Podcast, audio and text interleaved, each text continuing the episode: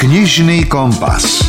Podcast o čítaní z vydavateľstva a knižnej distribúcie IKAR. Zvykne sa hovoriť, neposudzuj knihu podľa obálky a jej filmovej verzie. No každopádne obálka knihy je mimoriadne dôležitá, hoci mnohí vás budú presviečať, že kvalitná kniha sa bude predávať aj so škaredou obálkou a naopak, nech je obálka akokoľvek nastajlovaná, vymakaná, nie je zárukou, že sa kniha dostane medzi bestsellery. Každý má svoj názor, autori aj svoje skúsenosti a tak sa dnes pozrieme trošku bližšie práve na tvorbu obálok kníh s dizajnérkou, ktorá má dlhoročné skúsenosti. Vítajte pri počúvaní knižného podcastu, moje meno je Milan Buno. V tejto epizóde budete počuť rozhovor s knižnou dizajnérkou Barbarou Balogovou o tvorbe obálok a grafike kníh. Častokrát aj ľudia posudzujú, mne sa páči, mne sa nepáči, ale tu treba povedať, že tá obálka stále predáva tú knihu a musí zohľadňovať nejaké kritériá, ktoré sú napríklad žáner, v ktorom ten titul je napísaný. Predstavíme vám novinky Výťazky, Krimi Obeta a detskú knižku Kupko hovorí prvé slová. No a skočíme si aj na Baker Street 221B na návštevu Sherlocka Holmesa. Rozhovor zo zákulisia kníh. Zvykne sa hovoriť, šaty robia človeka a či si to priznáme alebo nie, knihu do veľkej miery definuje jej obálka a samotný dizajn, najmä pri tých farebných, graficky jedinečných publikáciách. V posledných mesiacoch ste nám písali rôzne otázky a tipy na rozhovory a jeden z najčastejších bol, ako vlastne vzniká obálka knihy a samotná kniha po grafickej stránke. Tak som si do štúdia pozval dizajnérku Barbaru Balogovú, ktorá má na konte množstvo obálok, ale aj grafického spracovania unikátnych kníh, plagátov a tak ďalej, tak ďalej. Vítaj, Barbara. Ďakujem, pekný deň všetkým. Tak najprv si povedzme o tých obálkach. Ako vlastne vznikajú? Čo to obnáša? Lebo možno si niekto povie, že tak dám tam ilustráciu alebo nejakú fotografiu, k tomu názov, autora, nejaké logo a hotovo. Ale asi to také jednoduché nie je a má to nejaké zákonitosti? V princípe knihu treba brať ako celok. Neoddelujeme ako keby obálku samostatne a vnútro samostatne. Musí to všetko spolu korešpondovať, mať to určitý koncept, vychádza to z obsahu tej knihy, zo žánru tej knihy a samozrejme z možností, ktoré nám ten titul ponúka aj technologicky, alebo teda ktoré nám umožňuje vydavateľ. Čiže musíš si každú knihu aj prečítať, aby si vedela, o čom je, alebo stačí len anotácia, obsah? Pokiaľ je tá možnosť, tak u mňa je prvým krokom porozprávať sa s autorom, ideálne stretnúť sa, poznať jeho názor na to, ako by mala kniha vyzerať, prípadne si pozrieť nejaké referencie, čo sa mu páči, predsa len je to jeho dieťa, tá kniha, a nájsť nejakú spoločnú reč, spoločnú cestu aj pre ten dizajn. Keby chceli poslucháči spoznať niektoré tvoje obálky, povieme ich napríklad Generál Štefánik a Janošík od Marianny Čengel-Solčanskej alebo Malé ženy od Alkotovej, veľmi úspešná kniha v posledných mesiacoch. Antiturista, tá sa mi veľmi páčila od norského stand-up komika, výborná obálka, taká žltá, výrazná, z tých novších Cery Vetra alebo detektívky Agaty Christie v novom šate k stému výročiu zrodenia Hercula Poirota. Tu asi sa veľmi nerozprávaš s tým autorom, ale skôr pri tých slovenských.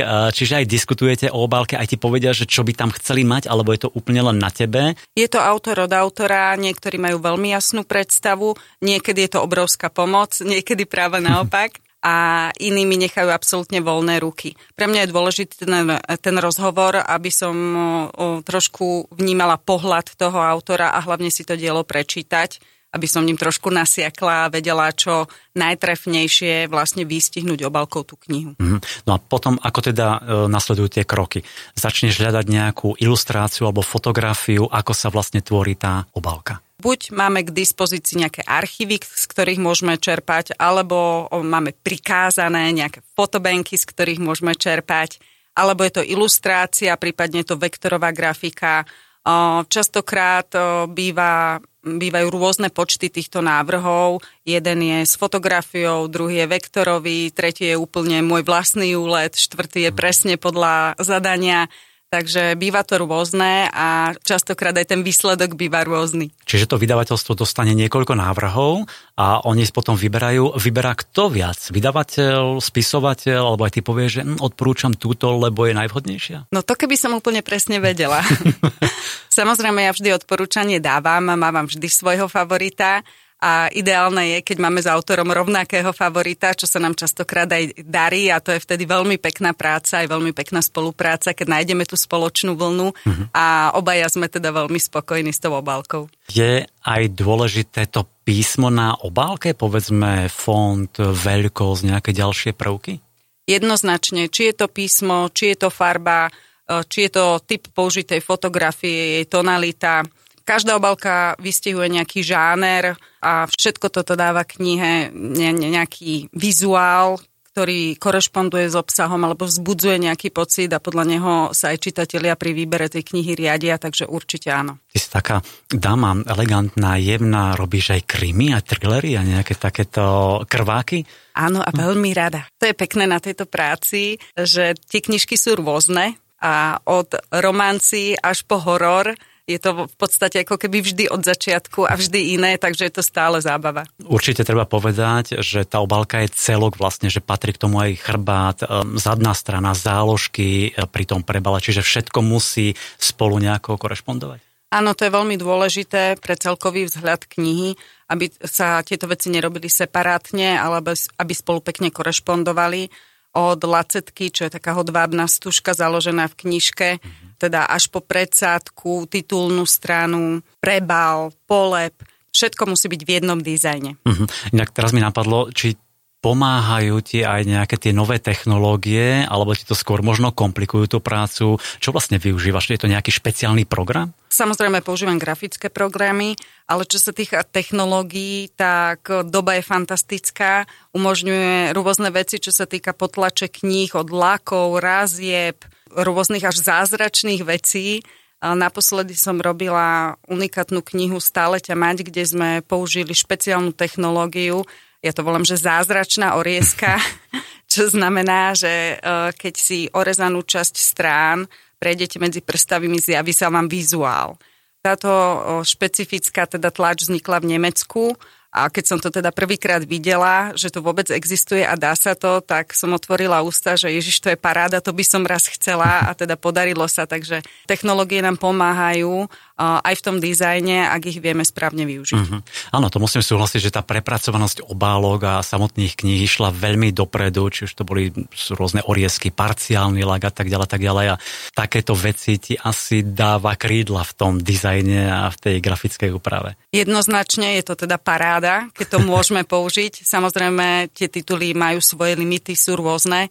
Takže v prípade, že sa dizajner môže trošku vyzúriť a vymyslieť si, čo len chce, je to skutočne super.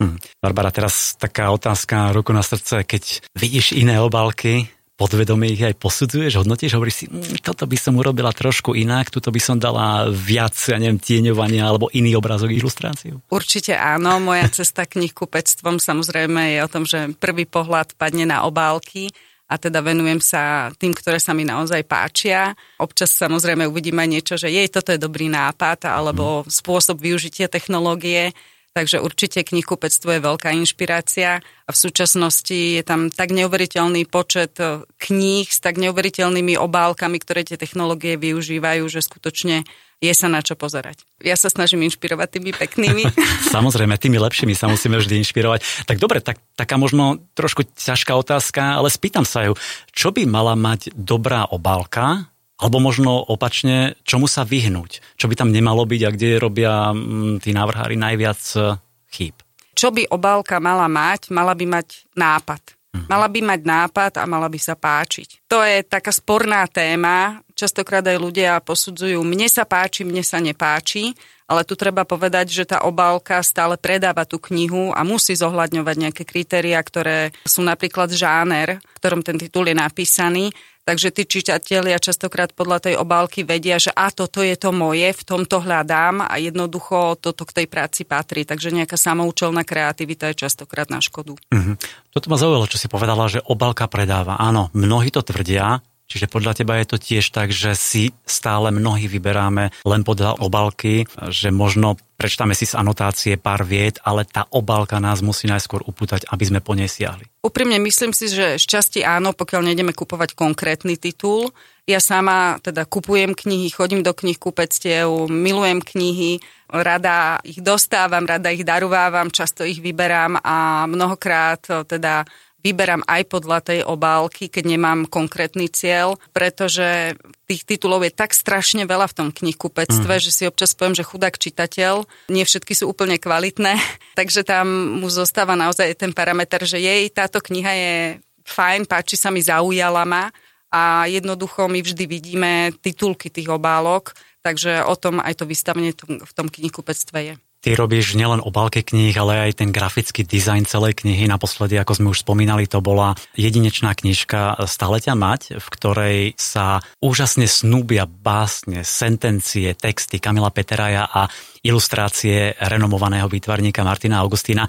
Takže tá kniha je naozaj úžasná. Je to taký malý šperk, však máme ju tu so sebou a sa s nej tešíme. Už pred rozhovorom sme si ju prezerali. Áno, je to taký môj splnený sen. V podstate, keď som začínala s knižnou tvorbou alebo s knižným dizajnom, tak som dostala ako dar knihu Kamila Petraja, Martina Augustína, texty v obrazoch a obrazy v textoch a vtedy som si povedala, že jej, tak toto je paráda, takéto niečo by som raz chcela robiť. A teda náhodou osud tak asi chcel, že sa mi to aj podarilo a robili sme spoločne knihu ako šperk Stále ťa mať, čo hodnotím ako jednu z najkrajších spoluprác s autormi.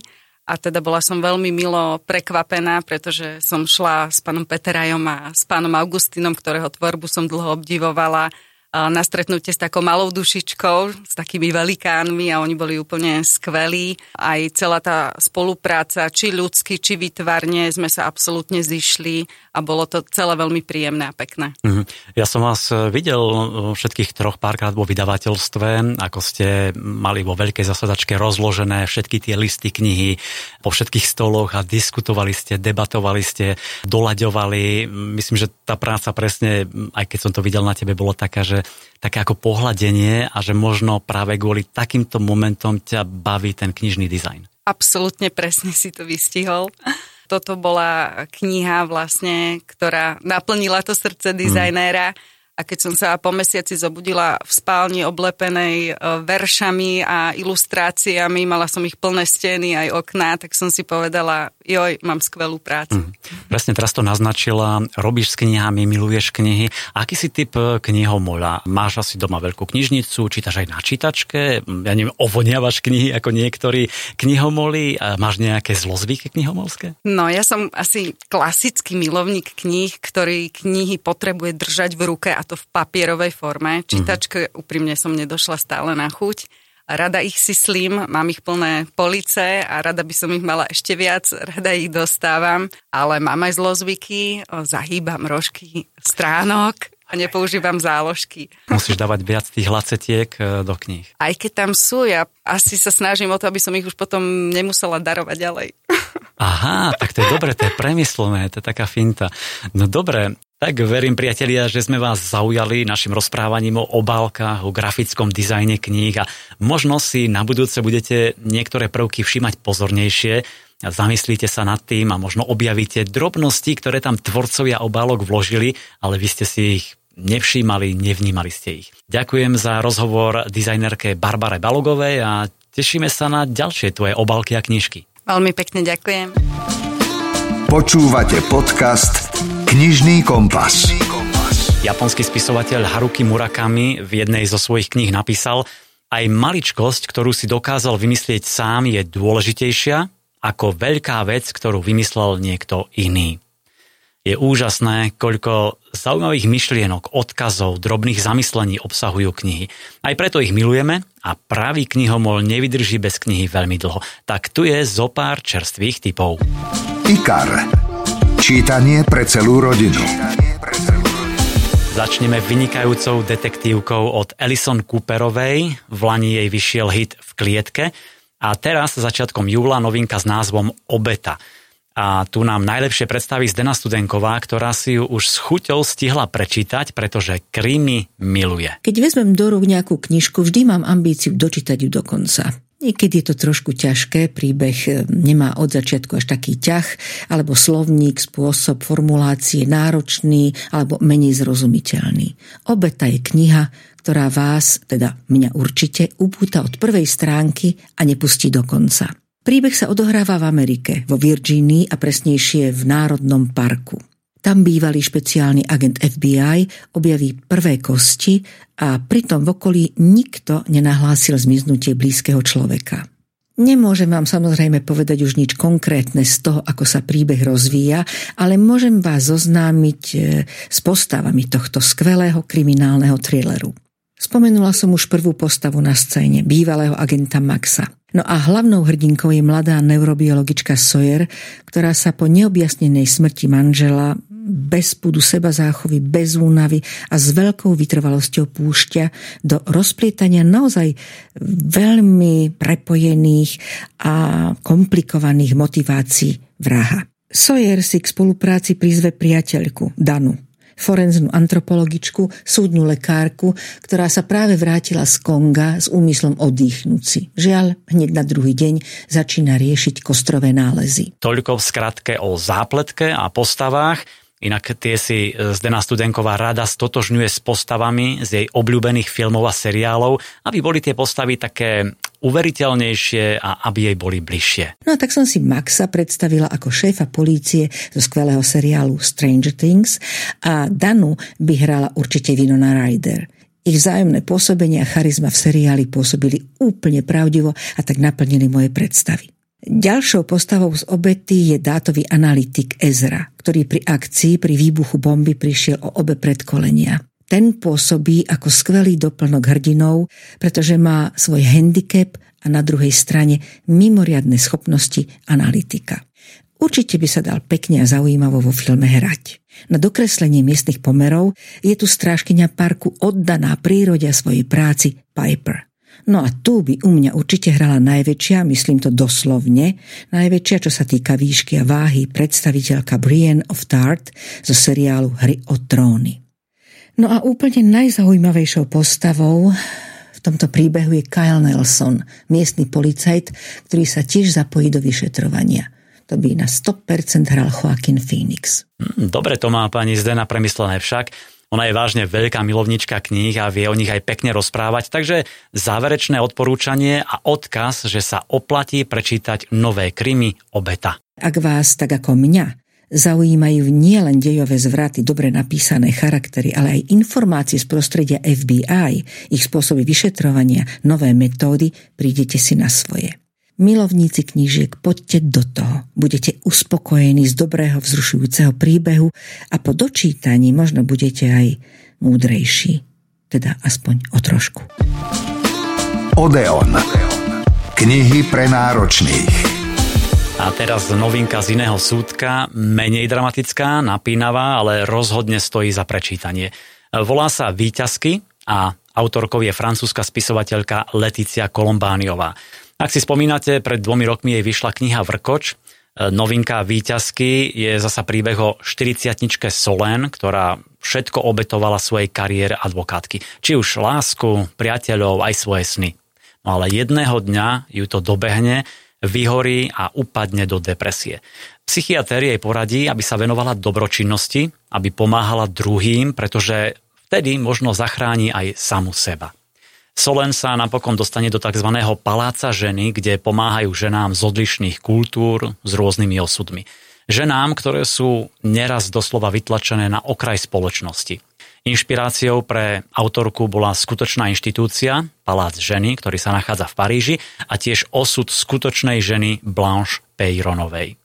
Výťazky si už stihla prečítať redaktorka Danka Ježíková a vrelo vám ich odporúča. Najnovšia kniha Leticie Kolombániovej Výťazky ani nemohla výjsť vo vhodnejšom čase, lebo vyšla v čase, keď je v našej spoločnosti ženská skúsenosť spochybňovaná, úcta pošliapaná a význam bagatelizovaný. Výťazky sú príbehom dvoch žien, Solén a Blanche, ktoré síce delí celé storočie, no ktoré spája nesmierna zanietenosť až bojovnosť a solidarita, a čo jedna z nich začne, druhá dokončí. No táto kniha ponúka aj oveľa hlbšiu rovinu a je prenikavou sondou do spoločnosti a spoločenského usporiadania, lebo upozorňuje na problém chudoby, spoločenského vylúčenia, domáceho násilia, predsudkov voči prisťahovalkyniam, ale mimoriadne citlivo sa dotýka napríklad aj kritickej situácie transrodových ľudí. Skrátka, v tejto knihe sa stretávame s celou plejadou ženských postav, ktoré v bežnom živote považujeme za vedľajšie. Často okolo nich prejdeme a ani si ich nepovšimneme, no v skutočnosti výrazne živo reflektujú súčasnú spoločnosť. Kniha Víťazky nie je len knihou o ženách a pre ženy, skôr naopak, veľmi by som si želala, aby ju vzali do rúk aj muži, lebo si myslím, že je skutočne najvyšší čas, aby sme konečne začali počúvať, čo ženy chcú povedať. A ak čitateľov a čitateľky oslovila autorkina predchádzajúca kniha Vrkoč, som si 100% istá, že Víťazky si zamilujú tiež. Stonožka. Knižná kamoška pre všetky deti. Vydavateľská značka Stonožka prišla s novou sériou Učím sa rozprávať a v nej spoznáte malého Kubka. V prvej knižke, ktorá je určená deťom od 1 roka, sa Kubko učí rozprávať. Určite sa zhodneme na tom, že deti potrebujú knihy už od útleho detstva a potrebujú aj to, aby sa s nimi dospelí rozprávali jednoducho, zrozumiteľne a efektívne. Čiže 1- až 2-slovné vety, ktoré majú emocionálny náboj. A presne o tom je séria Učím sa rozprávať. Je to vynikajúci návod, ako dieťa môže s rodičom sledovať obrázky, počúvať citovo podfarbené citoslovcia a opakovať ich či doplňať. Doma je veselo. Kubko si kreslí, Miška má nožnice a vystrihuje si. Nožnice robia smik, smik, smik. Správne.